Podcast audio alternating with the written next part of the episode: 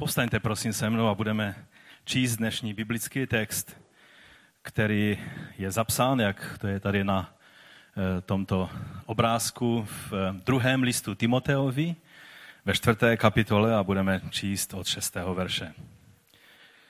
To téma dnešního kázání je Víruj jsem zachoval. Je to vlastně věta, která pochází z tohoto biblického textu. Neboť já jsem už vydáván v oběť. E, to je epištola apoštola Pavla, takže to mluví Pavel. Já jsem už vydáván v oběť a přišel čas mého odchodu. Dobrý boj jsem bojoval, běh jsem dokončil, víru jsem zachoval. Nakonec je pro mě připraven věnec spravedlnosti, který mi v onen den předá pán, spravedlivý soudce. A nejen mě, nebrž i všem, kteří milují jeho zjevení. Pospěš si, abys ke mně brzo přišel. Démas mě totiž opustil, protože více miloval tento svět a odešel do Tesaloniky. Krescens do Galacie, Titus do Dalmácie, jediný Lukáš je se mnou. Marka vezmi a přiveď s sebou, nebo je mi užitečný k službě. Tychika jsem poslal do Efezu. Až půjdeš, vezmi s sebou plášť, který jsem nechal v Troádě u Karpa, a tež svítky a zvláště pergameny. Kováš Alexander mi způsobil mnoho zlého. Pán mu odplatí podle jeho skutku. Také ty si dávej před ním pozor. Velmi se totiž postavil proti našim slovům. Při mé první obhajobě nikdo při mně nebyl, nebrž všichni mě opustili. Kežím to není počítáno. Pán však stal při mně a posilnil mě, aby skrze mě byla dovršená zvěst a aby ji uslyšeli všichni pohané a byl jsem vysvobozen ze lví tlamy. Pan mě vysvobodí od každého nepřátelského činu a zachová pro své nebeské království. Jemu buď sláva na věky věku. Amen. Pozdrav Prisku a Akvilu i dům Oneziforův. Erastos zůstal v Korintu, Trofíma jsem nechal nemocného v Milétu. Pospěš si, abys přišel ještě před zimou. Pozdravuje tě Eubulos, Pudens, Linus, Klaudia a všichni bratři. Pán Ježíš Kristus, buď s tvým duchem, milost s vámi. Amen. List Filipským, druhá kapitola. Neboť všichni hledají svých věcí a ne věcí Ježíše Krista. Evangelium Matouše, 24. kapitola. A protože vzroste bezzákonnost, ochladne láska mnohých. Ten však, kdo vytrvá do konce, bude zachráněn. Evangelium Lukáše, 9. kapitola. Ježíš mu řekl, nikdo, kdo vloží svou ruku na pluh a ohlíží se zpět, není způsobilý pro Boží království. Pane náš, my tě prosíme, aby si oživil toto slovo v našich srdcích. Pane, kdo jsme my, že se rozhodnul své věčné živé slovo vložit do nás skrze svatého ducha. My ti za tu výsadu a možnost děkujeme a prosíme tě, učiň to i v tomto zhromáždění. Ať tvé slovo nás proměňuje a stane se životem a praktickými kroky v každém jednom z nás. Skrze moc tvého svatého ducha. O to tě, Otče, prosíme ve jménu Ježíše Krista. Amen. Amen. Můžete se posadit? Nedávno jsme si připomínali eh, poslední vlastně čas Jana Husa a taky jsme si četli jeho úplně poslední slova, která napsal v tu noc předtím, než byl eh, vydán na popravu s upálením. A mluvili jsme o tom, jak on nabádal a povzbuzoval ostatní bratři, ty, kteří byli s ním v Kostnici, ale i ty, kterým psal dopis do Česka, eh, do Českého království, jak je nabádal, aby se drželi písma, aby zachovali víru. A ti, kteří byli kazateli, tak ať kážou věrně Boží slovo. A dnes jsme četli ten hlavní text, vlastně slova asi nejvlivnějšího křesťana, eh, který kdy žil na světě všech dob a jsou to slova Apoštola Pavla a také jsou to jeho poslední slova, která e, napsal, Nejsou to jeho poslední slova, která řekl, protože e, tam svědci jiní, kromě těch, kteří ho popravovali, nebyli. Ale jsou velice podobná ta slova, to nabádání a napomínání a výzva k věrnosti, k zachování víry a k věrnosti Božímu slovu velice podobná jako, jako slova Jana Husa. V tom úseku předtím, než to, co jsme četli, kdybychom četli od začátku kapitoly, tak Pavel, tak jako Jan Hus, nabádá Timotea k tomu, aby se držel kázání slova, aby byl v tom věrný. Aby to dělal vhod i nevhod. To je povzbuzení pro každého kazatele, který se cítí, že přichází s tím slovem trošku nevhod. Někdy se člověk tak cítí. Zvláště o prázdninovém čase, když mluvíme tak závažné věci, jako třeba dnes. On nabádá Timotea, povzbuzuje ho. Věděl, že přijde čas, kdy si lidé najdou způsoby, jak se vyhnout oslovení a napomenutí Božího slova a nechají si tak jenom cvičně lechtat uši tím, co se jim líbí. Že v Biblii je spousta věcí, které se lidem líbí. A tak jsou mistři na to, kteří vyberou takové ty šťavnaté kousky, které se lidem líbí a tím jim lechtají uši. Ale Pavel nabádá Timotea, aby kázal Boží slovo vhod i nevhod. Ať se to lidem bude líbit, anebo ne, pokud je to něco, co potřebují slyšet, a jim to věrně předává. No ale teď přichází závěr Pavlova života a ví, eh, že jediné, co se počítá, je to, že zachoval víru. To chci hodně zdůraznit, protože někdy si myslíme, že to, co se počítá, je, je, je to dílo, které vykonáme. Že to, co se počítá, je tak, jak nás vnímají ostatní lidé. Že to, co se počítá, je, je to, co jsme dokázali na tomto světě. Pavel pokládal za to, co se počítá, je, že zachoval víru. A to je i na nás. Když jsme tu poslední píseň zpívali, nebo v jedné té písni, nevím, jestli byla poslední, myslím, že ano, eh, tam jsou velice silná slova, že se nelekneme nepřátel a že budeme prostě dělat velké věci. A já si tak vždycky říkám u té písně, pane, dej, abych zůstal věrný až do konce. Abych zachoval víru. Abych doběhl ten svůj běh, který ty jsi mi určil. To byla i touha apoštola Pavla, a o tom se on s námi sdílí v tomto závěru toho svého posledního listu, který napsal. Eh, druhá, eh, druhý list Timoteovi napsal Pavel až teprve po eh, samozřejmě prvním listu Timoteovi a také i po listu Titovi. Pak nakonec píše ještě jednou Timoteovi, který byl pastorem v Efezu a Pavel byl v té době ve vězení a hodně se mu změnila situace a věděl, že přichází jeho konec.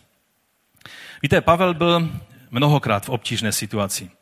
Byl to jeden z nejhořenatějších lidí, jejich životy můžeme studovat, protože jeho život máme tak trochu na dlaní, skrze knihu skutku, skrze jeho listy, které psal. A také i skrze církevní otce, kteří na ně odkazují a, a mluví věci, které, které se k ním dostaly skrze zvěsti těch, kteří znali Pavla. Teď eh, vlastně je v jiné situaci, i když předtím byl mnohokrát v nebezpečí. Víme, že byl třeba ve Filipis, ve vězení se Silasem, byl v tom nejhlubším vězení, nohy měl v kládě, železa na rukou a, a oni tam s Silasem zpívali, byli tam dva, tak se vzájemně pozbuzovali a Bůh udělal velké věci a vysvobodil je z toho vězení. Když byl zatčen a když byl vězněn v Jeruzalémě, potom v Cezareji a potom nakonec převezen do Říma, tak na té lodi, na které, na které jeli, nebylo dost, že byl vězněn v železech, ale ještě se i ta loď eh, chystala potopit. A tak bychom čekali, že byl absolutně na dně a že, byl prostě, že měl takovou depresi, jak my někdy máme z toho, že připálíme oběd nebo že se nám nepodaří něco, co jsme chtěli udělat. A, a on byl vězeň a a přesto e, víme, že on tam e, povzbuzoval všechny ostatní lidi na té lodi a, a, a povzbuzoval je tím, že ať se nebojí, že oni budou v pořádku. Oni se zrovna chystali všechny vězně zabít. A on byl jedním z nich. A on říká, nebojte se, budete v pořádku. Já budu v pořádku, to je jasné, protože to mi Bůh slíbil. Ale Bůh mi také slíbil, že protože já budu v pořádku, i vy budete v pořádku.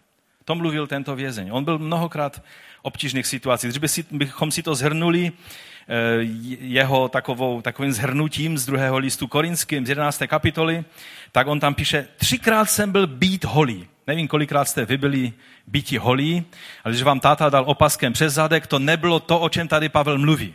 To bytí holí muselo být v určitém momentě zastaveno, aby ten člověk to přežil. A jednou jsem byl kamenován. Třikrát jsem stroskotal. Stroskotat znamená prostě, že vám jde o život, že jste na širém moři a, a prostě loď se potopí a vy čekáte, co bude dál. Noc a den jsem strávil na širém moři. Nevím jak vy, ale já od břehu moc neodplouvám daleko, protože mám respekt před žraloky. Nevím, jestli se vám líbí, teď se jezdí k moři a já jsem byl rád, že my s Felicí jsme také pár dnů byli u Baltu, protože tam ti žraloci moc nejsou, takže tam jsem se cítil celkem bezpečný, když voda měla jenom 17 stupňů.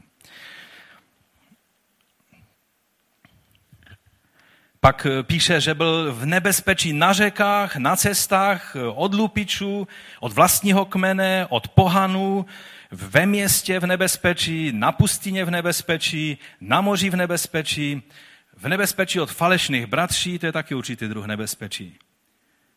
Když si to zhrnete, tak Pavel byl mnohokrát v obtížné situaci. Ale teď ta situace, ve které je nyní, a píše tato slova, je o hodně jiná než ty situace předtím. Od té damašské cesty, kdy ho pán zastavil a povolal, už uplynulo téměř 30 let. A Pavel je nyní před, se chystá na jinou cestu.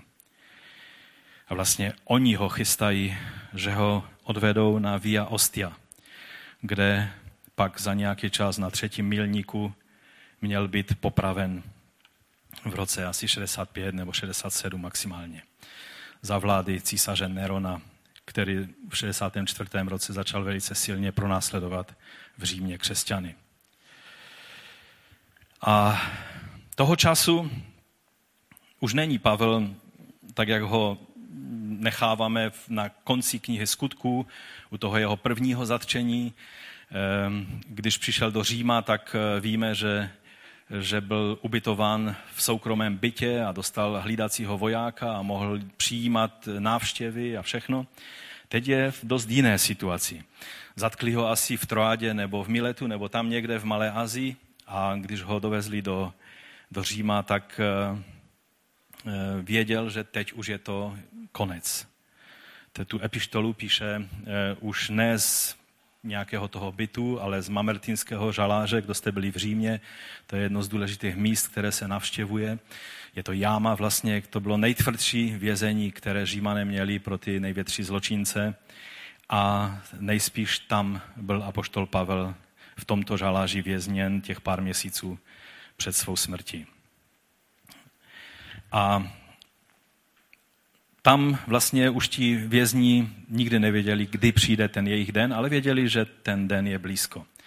Myslím si, že to je úplně jiná situace, než když máte naději, že ještě se z té situace dostanete, nebo dokonce máte zaslíbení, jako Pavel měl často, že ještě bude zachován.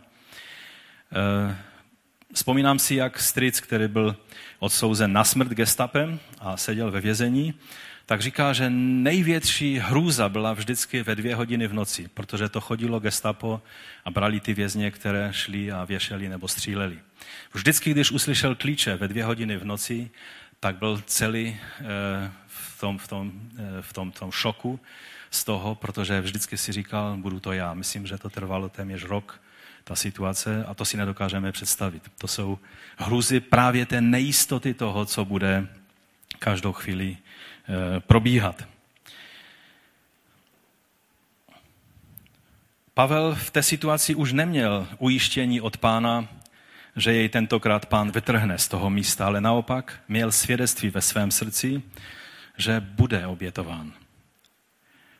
Ale to všechno vidíme, že v tom dopise on tam tak jenom tak obrazně, až téměř poeticky píše o tom, že bude vylít jako ulitba jako, jako ta oběť eh, tekutá, že bude vylit na oltář před pánem. Ale to, o čem píše jako o své bolesti, co vidíme, že ho trápí, co vidíme, že, že s tím má potíž se srovnat, jsou úplně jiné věci.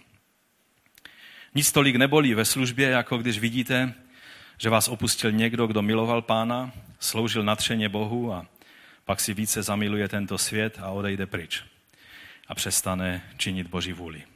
To jsou věci, které lidi, jako byl apoštol Pavel, a každého člověka, komu kdo někdo někdy jste sloužili někomu ke spasení a, a cítili jste to natření a to vzrušení z toho, jak vidíte, že se někdo rodí do nového života.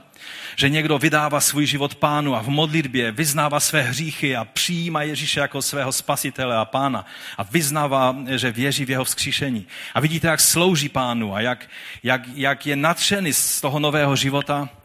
A pak toho stejného člověka vidíte, jak odchází pryč. Jak vidíte, jak mu jiskří oči při pohledu na jiné věci. Při pohledu na tento svět. Na věci, na pozlátka, na, na, na, na ty zajímavosti, které nabízí tento svět. A vidíte, že ten člověk ztrácí svoji víru. A opouští nejenom Boha, ale opouští i vás, i když byl vaším blízkým spolupracovníkem. To jsou věci, které vidíme z toho, co Pavel napsal o tom Démasovi, že to byla věc, která byla velikou bolestí jeho srdce. Často se mluví o Démasovi jako o tom, kdo eh, možná neúplně odpadl od víry. Eh, možná, možná jenom prostě už nechtěl to dál táhnout s Pavlem. Ale ten důvod, který tam je napsán, že si zamiloval tento svět, to říká velice jasně on svým způsobem, podle svého názoru, určitě svým způsobem věřil. Když bychom se zeptali Demasi, ty už si přestal věřit v Boha, on by řekl, ne, ne, ne, já, já věřím, já, já věřím. Ale zamiloval se do, doslova se to dá přeložit, jak to tady je napsáno, že se zamiloval do tohoto světa. Zamilovanost je v jedné věci taková zvláštní a je to samozřejmě boží dar, když jde o vztahy mezi muži a ženami. Když by nebyl ten dar určité schopnosti najednou být v takové určitém stavu nekritičnosti, tak by se nikdo neoženil. Ale protože Bůh dává tento dar zamilovanosti, tak najednou vidíte toho druhého absolutně bez chyby, nebo aspoň ty chyby vám se zdají tak rostomilé e, zajímavé a vůbec vám nevadí. A a to je ten dobrý dar, protože to trošku tak obrousí tu naši ostražitost hledat každý, každý puntík na tom druhém člověku, že jinak fakt by asi se lidé nedali nikdy dohromady. Ale když toto slovo je použito, ta zamilovanost vůči tomuto světu, pak ta ne- schopnost nekritického zahledění se do věcí tohoto světa, do peněz, do bohatství, do slávy, do, do všech těch věcí, které svět nabízí, je obrovskou, obrovským nebezpečím, protože člověk ztrácí víru tímto způsobem.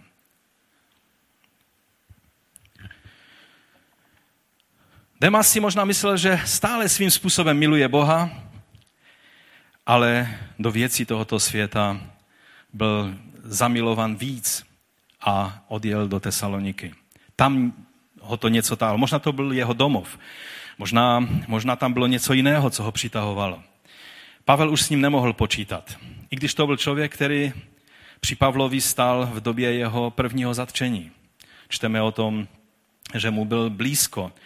V listu Koloským, čtvrtá kapitola. Pozdravuje vás milovaný lékař Lukáš, ten byl vždycky na blízku Pavlovi, a Démas, Tady jsou dva blízcí lidé Pavlovi a je tam i Lukáš, ale také je tam i tento Demas. Nebo Filemonovi píše eh, Pavel, pozdravuje tě Epafras, můj spoluvězeň v Kristu Ježíši a moji spolupracovníci Marek, Aristarchos, Demas a Lukáš. Zase to jsou ti, ti spolupracovníci v řeštině. To slovo spolupracovníci je hoj synergoj, což znamená eh, spolu být v synergii, ve spolupráci a slovo synergie známe z, eh, z různých oborů, že? A, a víme, že to znamená, že jedna a jedna není dva, ale je víc než dva. Dá se to takhle nějak říct. Že jeden Pavel samostatně a jeden Demas samostatně byli sice dobří v tom, co dělali, ale když byli jako tým společně, tak byli mnohem víc než součet těchto dvou jednotlivců. Rozumíte? Spolupráce znamená toto, že jako tým jsme mnohem víc, než jako jednotlivci sečtení dohromady. A takhle byl Demas v té synergii eh, s apoštolem Pavlem a také s Lukášem a dalšími. A najednou to je všechno pryč. Demas byl pryč. A byla pryč jeho víra. Nezachoval si víru až do konce.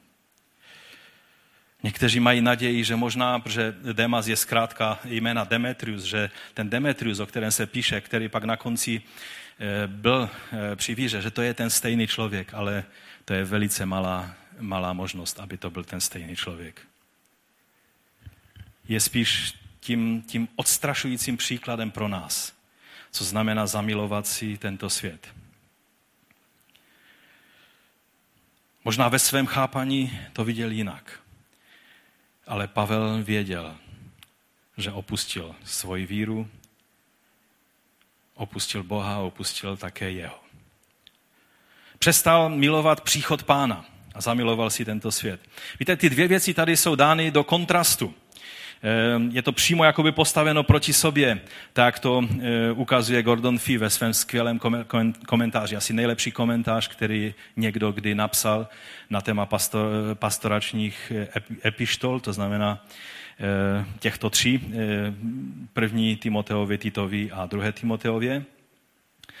A vlastně to je postaveno proti sobě. Pavel to takhle vyjádřil v té epištole, že nejdříve mluví o o něm a také o těch ostatních, kteří si zamilovali eh, jeho, čili Kristovo zjevení. A, a pak mluví o Démasovi, který si zamiloval tento svět. Dává to do kontrastu. Jsou dva druhy lidí a já vám chci říct, že jak se bude konec všeho přibližovat, tak to bude stále víc zjevné. Tak jak ve zjevení je napsáno, že budou lidé, kteří přijmou znamení šelmy, ale také tam jsou lidé, kteří budou mít znamení beránka. Všimli jste si ve zjevení? Mnozí se zabývají tím, co znamená to znamení šelmy a co znamená číslo 666, tak vám to jenom zkomplikuju tím, že, že vlastně našel v, některých velice starých rukopisech eh, knihy zjevení, tam není číslo 666, ale je tam číslo 616. Takže všechny vaše vypočty jsou na nic, protože co když to není 666, ale je to 616. To je jenom tak pro na okraj, ne, nechci se teď tím zabývat budou dva druhy lidí. Jedni budou ti, kteří si zamilovali jeho příchod, jeho zjevení, epifanea, Ježíšův viditelný, poznatelný příchod. Ne nějaké jeho tajné přijítí, aby, aby eh, prostě vzal eh, církev pryč, ale jeho zjevení se a králování, tak, jak to máme napsáno v tom hned prvním verši té, té kapitoly, kterou jsme četli. Pavel tam píše, zapřísáhám tě před Bohem a Kristem Ježíšem, který bude soudit živé i mrtvé a při jeho zjevení a jeho králování. To znamená, on se zjeví, aby královal, aby převzal vládu na tomto světě, aby nastolil mesiánské království. Čili budou jedni lidé, kteří si zamilovali jeho zjevení a jeho království a budou druzí, kteří se zamilují do tohoto světa, do systému, tohoto světa. Do toho všeho, co v tomto světě je. Když miluješ pánovo zjevení, miluješ i jeho králování, to je jeho vládu ve tvém životě. A jeho příchod bude znamenat ještě více jeho vlády, už nejenom ve tvém životě a ve vaší rodině a v našem sboru, ale bude to znamenat vládu Ježíšovou v celém světě. Těšíš se na jeho vládu a očekáváš jeho zjevení, jeho příchod. A ti druzí lidé, kteří opustili Pavla, ehm, ti eh, vlastně odešli z eh, jiných důvodů. Nebylo to z důvodu toho, co Démas, ale Pavel jenom konstatuje, že vlastně odešli. Je to další skupina, je to další druh odchodu, opuštění vlastně, že prostě se nedá jinak. Máte pracovní povinnosti, musíte odjet, často musíte odjet od rodiny, musíte odjet ze sboru na nějaké misijní cesty, služební cesty a tak dále. A je to, je to v pořádku, a Pavel to jenom tak eh, vypisuje a konstatuje, nevyčítá to těm lidem, ale všimněte si, že to píše tak, že vidíme, že to nic nemění na pocitu jeho opuštěnosti a osamělosti, že on se cítí sám. Že ano, rozumíme, proč ten člověk je tam a ten je tam a ti jsou tam a, a, a v létě je to úplně, že každý je někde, někam odjel, ale apoštol Pavel to všechno chápal, ale přesto se cítil sám. A proto tak naléhá na Timotea, svého duchovního syna, který byl jedním z nejvěrnějších Pavlových spolupracovníků. Jak jsem řekl, byl pastorem v Efezu, takže byl hodně vzdálen od Říma. A nabádá na něho a naléhá na něho, aby přišel ještě před zimou. Dělá to jak ve verši 9, tak v 11. verši, 20. teda prvním verši. A, a, a píše, aby prostě přišel ještě před zimou. To znamená dvě věci. Za prvé, od listopadu do března eh, je plavba na středozemním moři v té době, dneska ne, ale v té době uzavřená, protože tam jsou různé bouře a, a prostě nepřízeň počasí. A druhá věc, že Pavel věděl, že jeho život už bude zanedlouho vylít jako, jako ulitba, jako oběť. Tak, jak je to tam doslova napsáno. A, a říká, jenom Lukáš je se mnou. To je v 11. verši. A tak dnes mluvíme o vytrvání v božím díle. Mluvíme o zachování víry za každých okolností. Dnes mluvíme o vytrvání i po boku těch, po jejichž boku nás pán postavil do služby. Víte, nevím, jestli si uvědomujete, ale vztahy to je něco, co je božím darem, ze kterého se budeme před Bohem zodpovídat.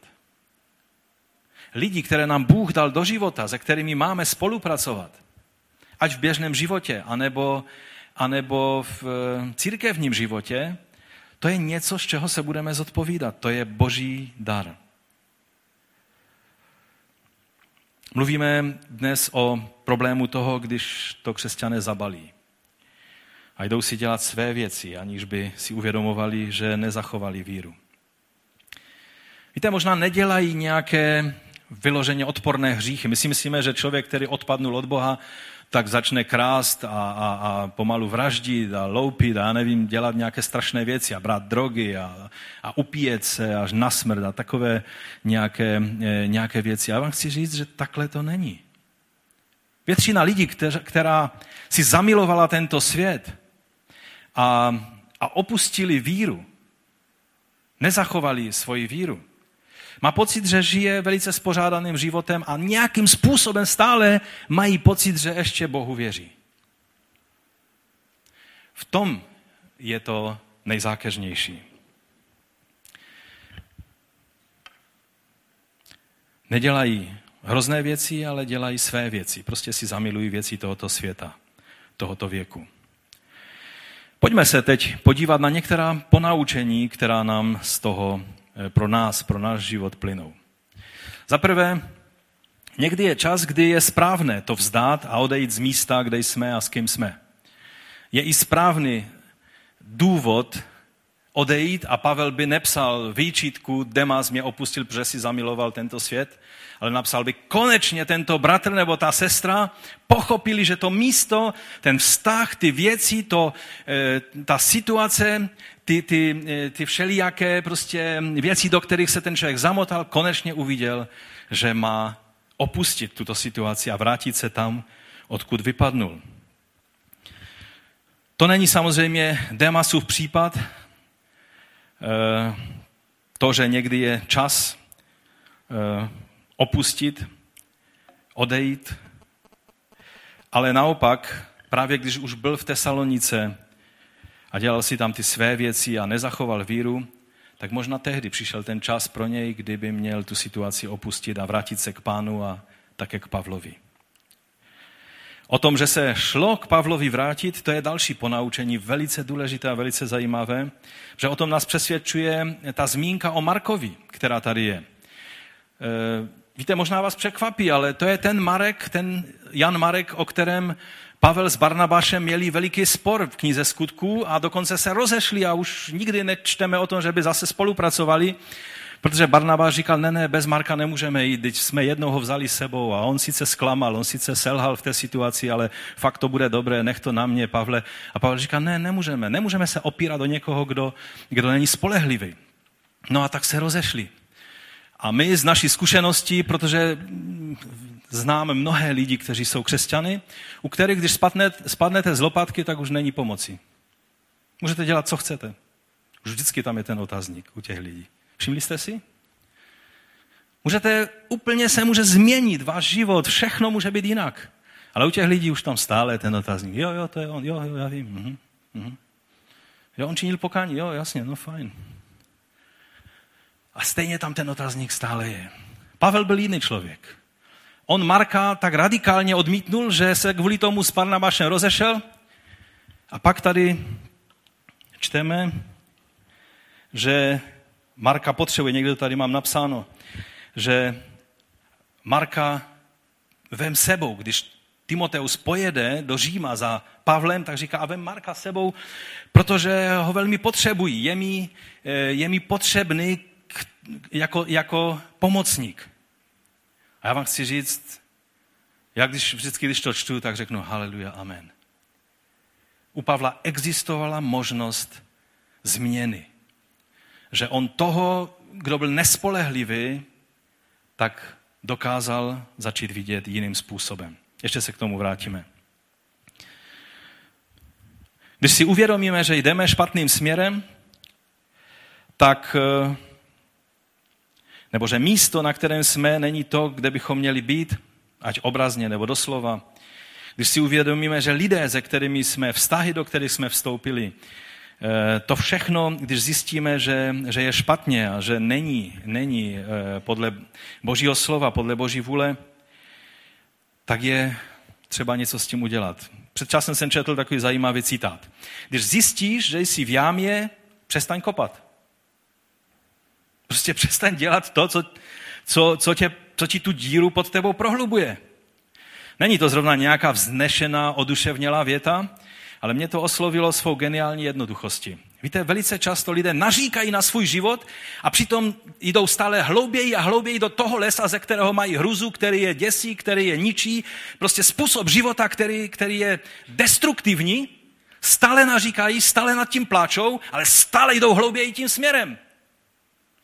Jen hlupák dělá stále stejné věci a myslí si, že bude mít najednou jiné výsledky.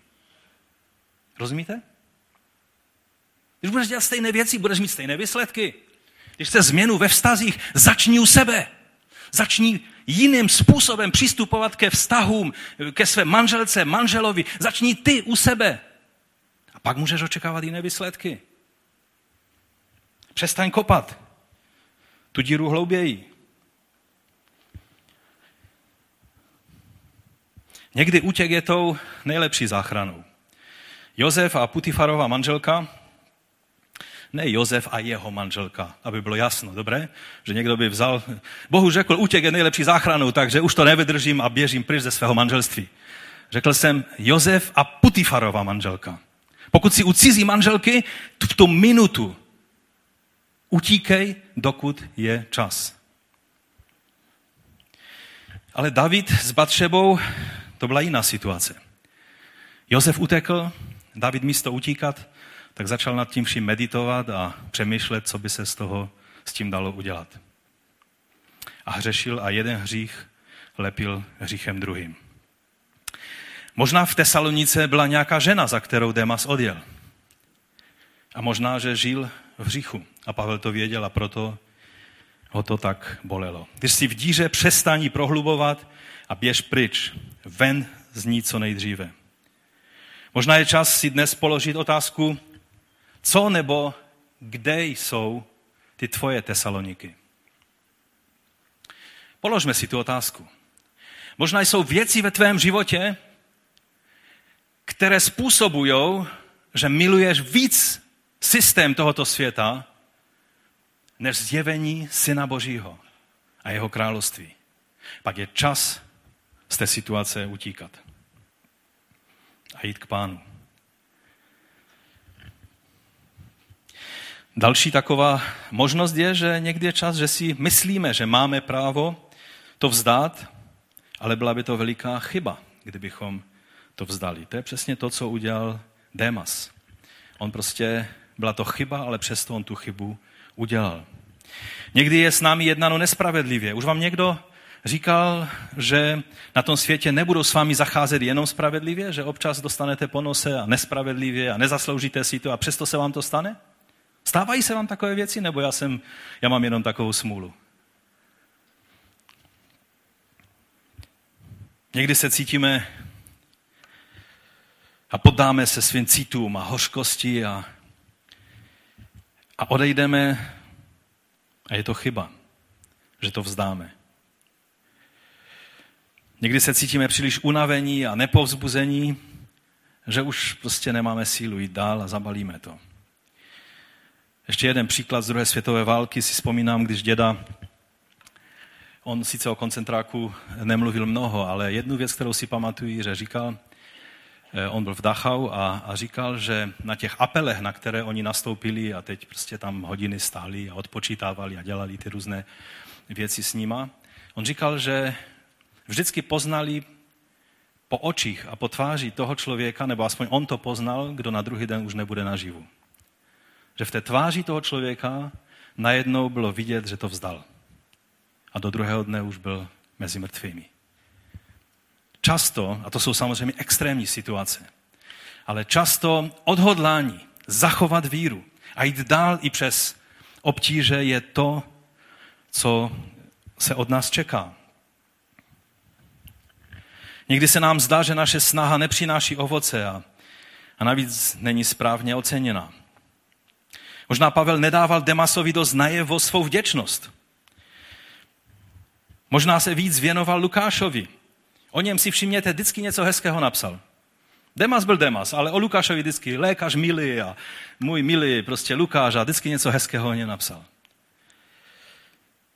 Možná Pavel byl trošku takový slezan. Slezané, když se jich zeptat, a proč nepochválíš, když, když teda všechno je dobré, tak Slezan vám odpoví, no však bych řekl, kdyby něco bylo špatně. Jo, že pochvalu moc se, pochvala se tady moc nenosí, protože obava, že ten člověk spichne, když ho pochválíte. Možná Pavel byl trošku takový slezan, nevím, ale z těch jeho epištol to moc nevychází takhle. Možná měl Démas pocit, že s Pavlem mu uniká jeho životní šance něco samostatně dokázat, realizovat se. Možná mu Pavel neplatil tolik, kolik by mu platil tento svět. A proto si zamiloval tento svět, protože mu víc vynášel. Nebezpečná představa. V prvním listu Timoteovi Pavel o tom píše v šesté kapitole. On píše, ti, kdo chtějí být bohatí, nebudu se vás ptát, kdo by chtěl být bohatý, většinou se ve sborech eh, takové otázky, když se kladou na, na dnešních moderních zhromaždění, kdo z vás by chtěl být bohatý, kdo by chtěl mít hodně peněz, všichni zvednou ruce, ha, ha, ha. je to velká legrace. Pro Pavla to moc legrace nebyla, protože tady je napsáno, ti, kdo chtějí být bohatí, upadají do pokušení a do léčky a do mnoha nerozumných a škodlivých žádostí, které vtahují do skázy a záhuby. Kdo z vás chce být bohatý? Správně by ani jedna ruka neměla být nahoře. Rozumíte? Díky Bohu za to, že se o nás stará. Díky Bohu za to, že máme všechno, co potřebujeme. Ale být bohatý je velice riskantní věc. A jen někteří zvládnou tuto zodpovědnost se jí správně zhostit a zachovat si víru. I přes všechny miliony, které jim eh, Bůh na stůl naservíroval. Dále tam desátý verš eh, pokračuje, neboť kořenem všeho zlého, co myslíte, co je? Láska k penězům. Nejsou to peníze. Je to láska k penězům. Ta zamilovanost do věcí tohoto světa, rozumíte? A někteří, kdo se po nich pachtili, zbloudili od víry a způsobili si mnoho bolesti. Myslím, že to je dostatečný verš, který by nás měl varovat, abychom si nezahrávali s těmito věcmi. Přes všechno požehnání, které je, když máme dost a můžeme i rozdávat a můžeme být požehnáním pro mnohé ostatní. Podívejme se právě na, na Pavla, jak on zacházel. On, přes jeho ruce přecházelo mnoho peněz. On, když přivezl ten dar do Jeruzaléma, který od všech pohanských církví zhromáždil, to byla obrovská suma peněz. On mnohé peníze přecházely jeho rukama a přesto je tady taková legrační situace, která ukazuje, že Pavel byl velice skromný a šetřivý člověk. Uh, on tam uh, píše v 13. verši, prosí Timotea, aby mu přivezl plášť uh, z Troády. To je na druhém konci světa. to, je, to mi připomíná situaci, jak jsem byl poprvé v Americe a v prvním hotelu, který jsem si neplatil, protože to by byl víc jak můj měsíční plat jedna noc. A, a pak jsem letěl do jiného místa Ameriky a uvědomil jsem si, že jsem si pyžamo nechal na tom prvním hotelu. A tak jsem jim telefonoval a, a říkal, že jsem nechal pyžamo, jestli by ho mohli schovat, že si ho vyzvednu na cestě zpátky. A ta paní na tom konci toho telefonu byla úplně v šoku. I furt nešlo do hlavy, že bych volal, eh, když ten telefonát možná byl dražší než to pyžamo v její očích, eh, kvůli tomu pyžamu, víte? Ale já jsem měl jenom jedno pyžamo, jsem neměl druhé. Když jedno pyžamo bylo v pračce, no tak jsem čekal, až bylo vyprané a usušené. Já jsem v té době nějaké, eh, třeba dva obleky a takové věci, to jsem nechápal, že lze taky mít. Jo? Čili pro tu paní v Americe to byla legrace. Stejně legračně nám může připadat, že Pavel píše a Timotej, nezapomeň ten můj plášť, aby ho hodně potřeboval. On je na druhém konci světa, to je velký apoštol Pavel, nejvlivnější člověk té své doby, nejznámější křesťan, jeden z nejvzdělanějších lidí své doby, který má velice bohaté přátele po celém světě, tehdejším, a, a on si nemůže říct o druhý plášť? Víte, Pavel byl skromný člověk. A to je vzor pro každého jednoho z nás.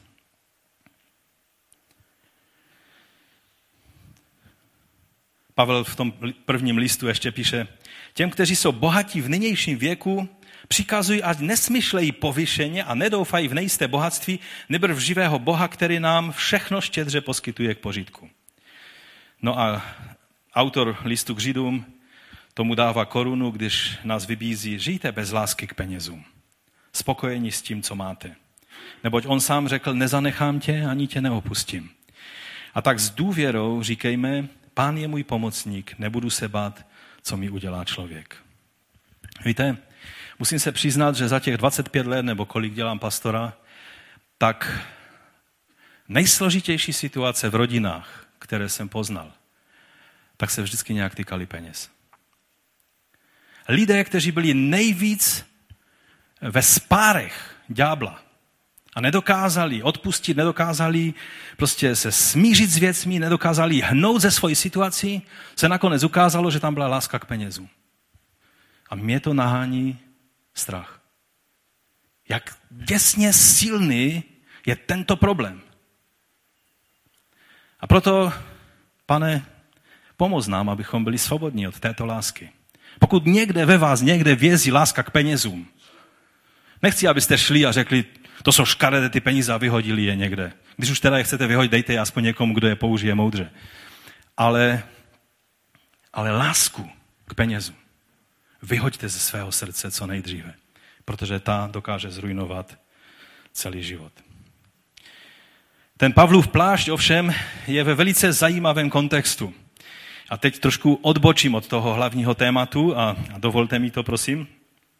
Tady Pavel nejenom, že prosí Timotea, aby vzal jeho plášť, protože se chystala zima a ten plášť to byly většinou takové silné vlněné pláště, které sloužily jako příkryvka v noci, jako ochrana před deštěm, před větrem, před vším.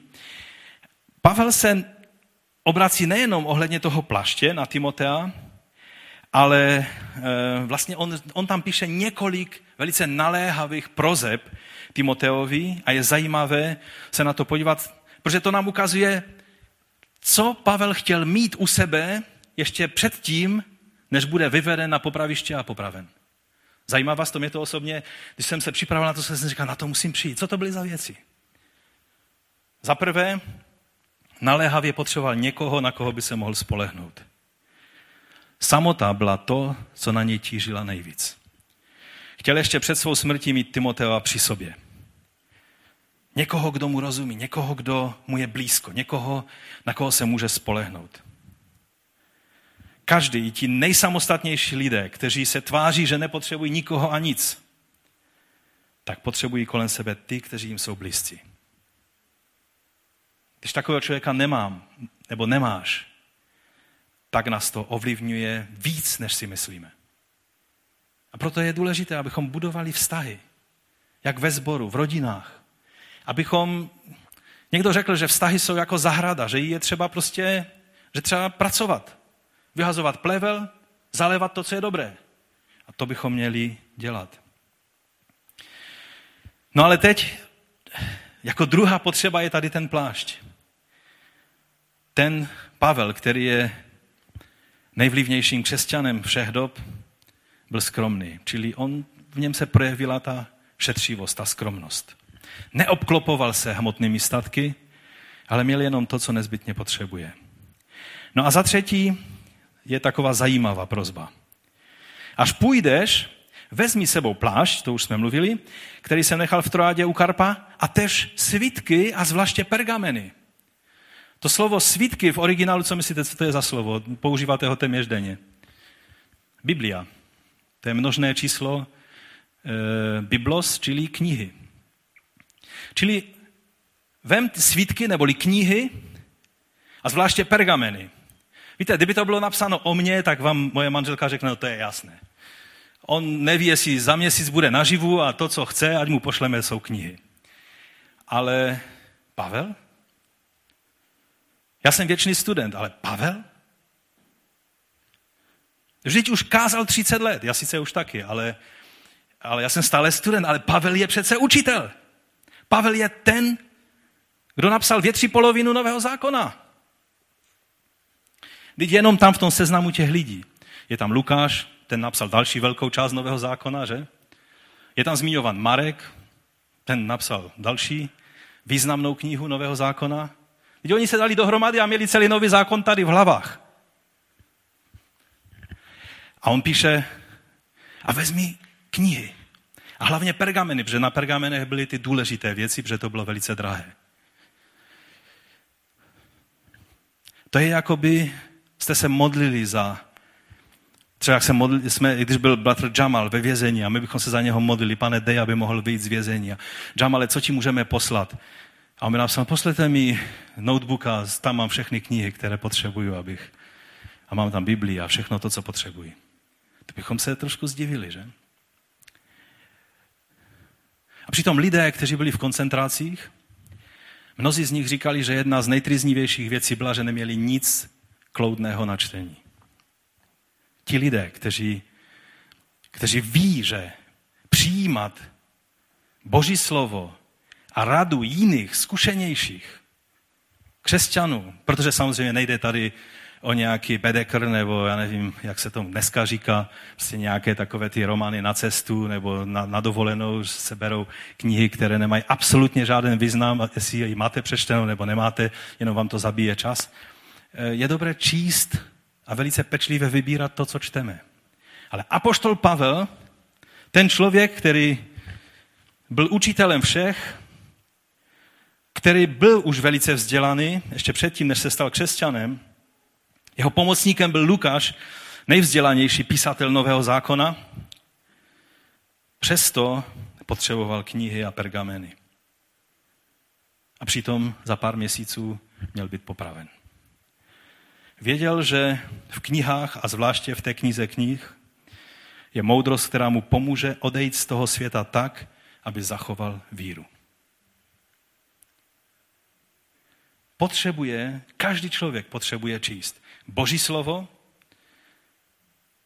a dobré věci, které napsali jiní zralí křesťané, abychom rostli ve víře a mohli se rozvíjet, abychom v momentě odchodu z tohoto světa, pokud nás Bůh odvolá, si zachovali víru. Žijeme v době, kdy se zdůrazní různé alternativní způsoby zbožnosti a, a míchá se všechno možné a a lidé ani nepoznají, že to není biblické, nebo že něco na tom je špatně. Pro Pavla bylo důležité být nejen obklopen těmi, kteří znají Biblii, ale on sám stále byl nejenom učitelem, ale byl i studentem. Nikdo, kdo není studentem, nemá právo být učitelem. Pokud některý učitel myslí, že teď už to má všechno v sobě a teď bude jenom vyučovat, tak zrovna přestal být učitelem. Jako student písma Pavel byl sice opuštěn mnohými spolupracovníky, ale chtěl přijít před brány nebes jako ten, kdo zachoval víru. On možná, kdyby měl tu možnost, tak když ho vezli na tu popravu těch pár kilometrů ven ze Říma, možná i tam by si ještě na svém iPadu něco četl. To je teď extrémní představa, ale myslím si, že apoštol Pavel byl takovýmto člověkem. Petr před popravou spal a Pavel si myslím, že by si něco četl. No ale pojďme zpět k tématu. Být věrný neznamená nebýt ponechán o samotě. Budou situace, když i u takového apoštola Pavla byla situace, kdy byl ponechán o samotě, může se to stát i tobě. Buď na to připraven. Neznamená to, že se uchýlil z cesty, že si něco špatně udělal, že si, že si ty lidi zahnal svým eh, otravným charakterem. Možná si všechno dělal správně. A přesto jsou, můžou být situace, kdy budeš sám. A kdy tu samotu budeš pocitovat tak, jak ji pocitoval Pavel. 16. verš říká, při mé první obhajobě, když mu šlo o život, stál před římským soudem, možná před samotným císařem, nevíme přesně. Nebylo by to nic divného, protože takové zvláštní případy si řešil většinou císař sám. A tím císařem byl Neron. Přečtěte si něco o Neronovi a pochopíte Pavlovou situaci. Při mé první obhajobě nikdo při mě nebyl, nebož všichni mě opustili. Kežím to není počítáno. Tady má postoj Ježíšův. Kež by jim Bůh nepočítal tento hřích. A tady vůči těm svým spolupracovníkům a všem těm, u kterých počítal, že tam nějak s ním budou v té situaci, tak je napsáno, a Pavel sice víme, že to je vždycky podezřelé, když někdo začne používat také kategorické vyjádření. Nikdo a všichni mě nemají rádi, teda nikdo mě nemá rád a všichni mě, mě nenávidí a, a nic a všechno a tak dále. To, většinou to lidé používají, když už jsou na dně, když už prostě e, začínají používat kategorické vyjádření, která nejsou pravdivá. Ovšem u Pavla podezírám, že to byla pravda. Že e, minimálně Lukáš, který se zdá, že mu pomáhal napsat tento, tento dopis, e, protože tam je trošku charakter Lukášového psaní dost eh, cítit, takže by ho zastavil a řekl, ty ale ne, nebyl jsi sám, ty tam byl ten, ten, ten, já jsem tam byl. Ale když i Lukáš to napsal a ne, nepřiměl Pavla, aby to jinak trošku formuloval, tak Pavel byl skutečně sám. Kde byl Lukáš v té chvíli, nevíme. Možná měl nějaké povinnosti, ale možná, možná skutečně všichni byli jatí strachem té situace, do které se Pavel dostal a všichni ho opustili. Takhle to alespoň minimálně Pavel pocitoval. Nejen Demas utekl pryč od pána i od Pavla. Tady vidíme, že byla chvíle, kdy Pavel zůstal úplně sám při své obhajobě. Ale u toho opuštění, než nás to pohltí taková dost děsivost té, té, té chvíle, tak jsou dvě velmi povzbudivé věci. Za prvé už ten zmiňovaný Marek, o kterém jsem mluvil, který jednou svou nespolehlivostí způsobil rozkol mezi Pavlem a Barnabášem. Tady je ukázán jako někdo, koho si Pavel chce, eh, kterého Pavel chce mít u sebe, eh, že mu je eh, prostě užitečný k službě, tady je v tom jedenáctém verši napsáno. A to je úžasná zpráva o tom, že u Pavla skutečně šlo se vrátit zpátky. Že šlo znovu získat jeho důvěru. Možná se změnil Marek, možná trochu i Pavel. Určitě v tom měl zásluhu Barnabáš, jak jsem mu říkal, že, že nezlomil nad Markem hůl v té situaci, kdy Pavel se zdá, že už tak nějak Marka odepsal.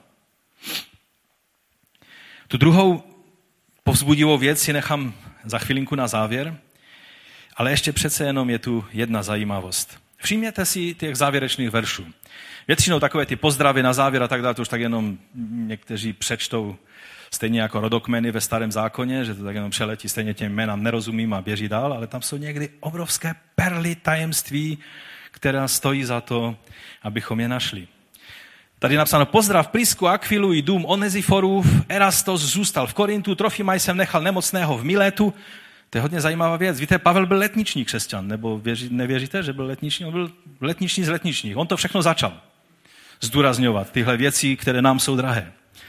A když vám někdo bude říkat, že uzdravení je součástí e, prostě nové smlouvy a tudíž každý vždy, když bude mít dostatek víry, bude uzdraven, tak asi Pavel na to ještě nepřišel. Protože jinak by svého spolupracovníka, kterého by teď v Římě tolik potřeboval, nenechal nemocného v Miletu a neodjel by bez něho. Ale o tom se nechtěl mluvit, to je jenom taková zmínka, jedna. To, to, to, co chci z toho ukázat, je to, co on mluví dál. Pospěš si, abys přišel ještě před zimou. O tom jsme už mluvili, to ještě stále není to. Ale teď. Pozdravuje tě Eubulos, Pudens, Linus, Klaudia a všichni bratři. Rozumíte? No teď před chvílí řekl, že je úplně sám. Že ho všichni opustili. Že, že vlastně se rozkmotřili. Pavel těsně před smrtí zůstal sám, neměl spolupracovníky. Lukáš, dejme tomu, byl někde na služební cestě, nebo možná, já nevím, co dělal. Ale, ale ti všichni ostatní, kež jim to pan nepočítá jako hřích, říká Pavel. Čili on to viděl jako chybu. A najednou přichází za ním Eubulos a Pudens a Linus, který potom Ireneus o něm píše jako o pastorovi římského sboru. Čili to byli služebníci z toho sboru v Římě. Klaudia, služebnice, to tehdy ženy ještě mohly sloužit v církvi. To až potom později začali trošku s tím kombinovat někteří. A, a ti všichni přišli za ním a říkají, víš, ty píšeš Timoteovi, že? Pozdravuj ho ode mě. A on jim neřekl, vy jste mě nechali samého u soudu. Strachem jste někde zalezli. Ne, ne, nebyli jste spolu se mnou v té situaci. Teď si napište svůj dopis Timoteovi. Běžte. Když jste se oddělili ode mě, no tak dělejte si své věci. Víte, tady je nádherná zpráva o tom, že to, že Pavel měl vůči ním výčitku v jedné věci, neznamená, že ti lidé už teď půjdou do pekel a on je ten spasený, ale že to, že prostě s ním nezůstali v té situaci, jeho to ranilo, on se modlí, aby jim to Bůh ne, ne, nespočítal, to, co udělali, tu chybu. Ale to neznamená, že nezůstali dále bratřími a sestrami. Rozumíte? Jsou spory, které máme tady na zemi, a to neznamená, že v nebi budeme v nějakých oddělených apartmánech nebo odděleních, tak jak někdo říká, že eh, přivedl anděl jednoho člověka do, do nebe a, a teď tam šli a tam byla taková vysoká zeď. Jo? Všude byly hezké domy a zahrady a, a šli a tam byla taková vysoká zeď a on říkal, co to tu je, to je nebe, proč by tady byla nějaká věznice nebo to je blázinec, nebo co to tam je. A ten anděl říká, ticho, ticho, ticho. Za tou zdí jsou ti, kteří si myslí, že jsou jediní v nebi. Já vím, že to je blbý vtip, ale ale trefuje se dost do jádra věcí. Víte? Pro Pavla to, že někteří spolupracovníci nedělali přesně to, co od nich očekával v té chvíli potřeby, neznamenalo, že to byli nějací, nějací vyvrhelové, nějací lidé, se kterými on už neměl vztah, rozumíte? Prostě v nebi budeme všichni u stejného stolu. A proto je na čase, abychom to pochopili už tady na zemi, abychom pak neměli nějaké trauma, když přijdeme k tomu stolu. Tam doufám, že nikdo trauma nebude mít, že každá slza bude otřena. Díky pánu. Mně se ten princip strašně líbí. Já vím, že to jsou římští křesťané a Pavel spíše mluvil o svých spolupracovnících, že ho opustili, ale to byl pastor zboru, to byli vedoucí římského zboru. Mně se zdá, že on je zahrnul do toho, všichni mě opustili. A přesto říká, ano, ano, ten, jak se jmenuje, Eubulos, to je nádherné jméno, nevím, proč to ty nové rodiny teď nepoužívají. Eubulos. A Pudens, to je takové hezké jméno, až nikdo to nepoužívá. Linus, no to možná se, Klaudia to už je celkem hezčí, že? To jsou všechno úžasní lidé a Pavel to dal do své epištoly, kterou posílá Timoteovi. On se stotožňuje z jejich pozdravy. Rozumíte? Mně se to velice líbí. Takže také to znamená, že když jsme sami, tak nevždy to znamená, že jsme skutečně sami. Pavel měl pocit samoty, ale možná, možná oni byli zalezli, možná se někde zeš, sešli spolu za Římem, za městem, aby je nikdo neviděl a tam se za něho modlili. To on nevěděl samozřejmě.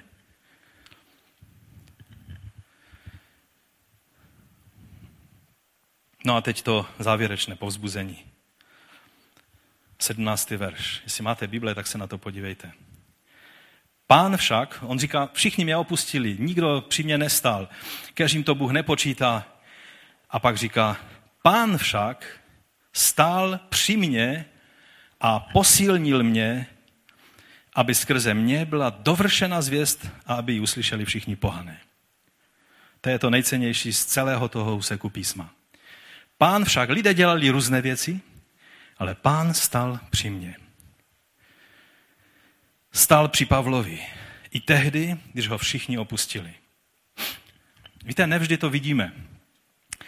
Někdy musíme odhlednout od toho problému, abychom pána duchovně v té situaci uviděli. Myslím, že to bylo minulou neděli, že Jason měl toto téma. Že když se zahledíme na ten problém, nevidíme pána. Když vidíme pána, ten problém vidíme už ne tak výrazně před svýma očima. Tam ovšem tom textu hebrejském, nechci se do toho pouštět, protože to bylo minulou neděli téma, tam je jedna věc, která je úžasná, která možná by vám mohla uniknout, když byste si to nechali jenom tak, že pán byl tam někde až za tou armádou. Víte, v hebrejském textu tam je napsáno, že když se otevřeli oči tomu služebníkovi, tak celá ta hora, na které leželo to město Dotan, byla plná božího vojska. Rozumíte? I ti aramejští vojáci, kteří si mysleli, máme je v hrsti, tak vedle každého aramejského vojáka stal hezky boží voják. Ten aramejec to ještě nevěděl. Za chvíli úkolem toho aramejského vojáka bylo, že mu, eh, teda toho božího vojáka, že tomu aramejskému zastřel zrak, aby neviděl, jak si s ním legračně Eliša pohrává. Ale to bylo, to bylo minulou neděli. Pán je ten, který je u tebe. On je všude. Je blízko těch, kteří ho potřebují, akorát, že my to cítíme dosti jinak. Do momentu, než se zahledíme, tak jak Mojžíš, je napsáno o něm, že viděl toho neviditelného. Jak lze vidět neviditelného? Očima víry. Lze vidět toho, který je při nás ve chvíli, kdy se zdá, že se to všechno na nás hroutí. Pán však stal při mně a posílil mě, aby skrze mě byla dovršena zvěst a tak dále. To je nádherná pravda. Pavel mluví o boží pomoci, ale zároveň mluví i způsobem, u kterého je jasné, že ví, že se blíží jeho konec. Mluví o tom, že byl vysvobozen z lví jámy, nebo teda z lví tlamy, a to znamená, že, že ještě v té chvíli u toho prvního stání uniknul eh, tomu odsouzení, ale věděl, a o tom mluví pak eh, dále, mluví to i předtím, ale teď v tom 18. verši. Pán mě vysvobodí od každého nepřátelského činu, čili pán ho bude chránit od zlého, ale zachová si ho pro své nebeské království. To znamená, že to nebeské království je to, co přijde. On věděl, že to je otázka dnů, možná na měsíců, že jeho vstup do nebeského království se blíží, ale přesto to bude jako vítěz který je zachován od nepřátelských úkladů. Víte, Nero a, a, a římští lidé, kteří se snažili Pavla eh, nebo Řím osvobodit od Pavla, takhle oni to chápali, tak oni nevěděli, že Pavla nejde oloupit o jeho vítězství, že on si víru zachová a to je jeho vítězství. A o takhle to on tady mluví. On, který si zamiloval den pánova příchodu, On ví, že to nejdůležitější není zachovat si život, ale je být zachován pro Boží království. No a tak Pavel ve věku kolem 60 let, protože se narodil v šestém roce našeho letopočtu, v roce 65 až 67, čili kolem 60 mu bylo, byl odsouzen, vyveden z města Říma a při cestě Via Ostia, jak jsem mu řekl, na třetím milníku, čili asi pět kilometrů za městem, na místě, které se jmenovalo Aquae Salvie, byl Pavel za vlády císaře Nerona sťat. Sťat byl proto, že byl římským občanem, proto mu byla umožněna lehčí smrt, než třeba Petrovi, který byl ukřižován a na jeho vlastní žádost, aby se nepřirovnával k pánovi, tak vzhůru nohama byl ukřižován ke kříži. Pavel byl sťat, protože to byl trest pro římské občany. To je pro nás pohled na konec člověka, který byl tím, který nám vykreslil, tak jak on říká Galackým, vykreslil jsem vám Krista před očima. Toto dělal Pavel všude, kam přišel a také ve svých epištolách. A my musíme říct díky Bohu za to, že byl někdy ve vězení, někdy v problémech, kdy nemohl mluvit ústně s těmi lidmi a psal epištoly, protože to je to, co je pro nás boží zvěsti. Ale také si musíme uvědomit, že i když byl římským občanem, ten jeho Europas ho sice zachránil před ukřižováním, ale nezachránil ho před exekucí s tětím. A to je dobré ponaučení i pro nás, abychom žili v realitě a ne v nějaké představě, že se nám nemůže nikdy nic stát. Povstaňme k modlitbě. Pojďme se modlit, aspoň moje modlitba, nevím jak vy, je, pane, zachovej nás od toho, abychom to vzdali. Abychom opustili to místo ve tvém království, které jsi pro nás určil. Pomoz nám dojít do cíle tím, že zachováme víru až do konce. To je moje modlitba a to vám radím, abychom se za to modlili. Víte, to pásmo mezi vzdáním se a zachováním víry někdy je velice úzké. A jen lidé, kteří procházeli mnohými údolími, ví, jak, jak je lehké sklouznout na tu druhou stranu. Někdy zachovat víru znamená jednoduše nechat ruce na pluhu, když se nám chce ohlédnout se zpět a, a, a revidovat to naše rozhodnutí. Víc ten text z Lukáše, který jsme četli. Někdy, když se nám nedaří, znamená jen pokračovat dál v dělání toho, co víme, že je správné. I když bychom už žádné veliké dílo neudělali, důležité je, abychom zachovali víru. Protože Bůh koná své dílo v nás. Někdy se trápíme tím, že se nám zdá náš život příliš obyčejný, ale vám chci říct, člověk, který zachová víru, jeho život nikdy není obyčejný. I když nepřevrátíme svět na ruby, Teď mluvím, jako bych neměl víru, že? I když budeš mít pocit, tak jak třeba Banyan, který seděl 14 let ve vězení a, a měl pocit, že tam sedí zbytečně. Že mohl dělat tolik užitečných věcí. Jednou jsem se setkal s bratrem, který byl na Sibiři 14 let. A jeho rodina i zbor se vytrvale za něho modlili. On mohl mít pocit, že těch 14 let bylo ztracených. Já vám chci říct, v nebi, protože on zachoval víru. Těch 14 let je zapsáno zlatým písmem. Protože zachoval víru. Nezapochyboval o svém pánu. A tak tě, pane, prosíme, abys nám pomohl. Abychom každý ten náš díl v tom tvém království, abychom na tom svém místě zachovali věrnost. Věrnost tam v rodinách, kde z nás postavil, věrnost ve službě, kde z nás postavil, ať je to skupinka, služba dětem, služba starším lidem, hudební služba, jakákoliv jiná služba, misijní služba, služba slovem, cokoliv, co nám svěřil. Pane, pomoz nám zachovat víru skrze zmocnění Tvého ducha. To je to, o co tě prosíme. Amen.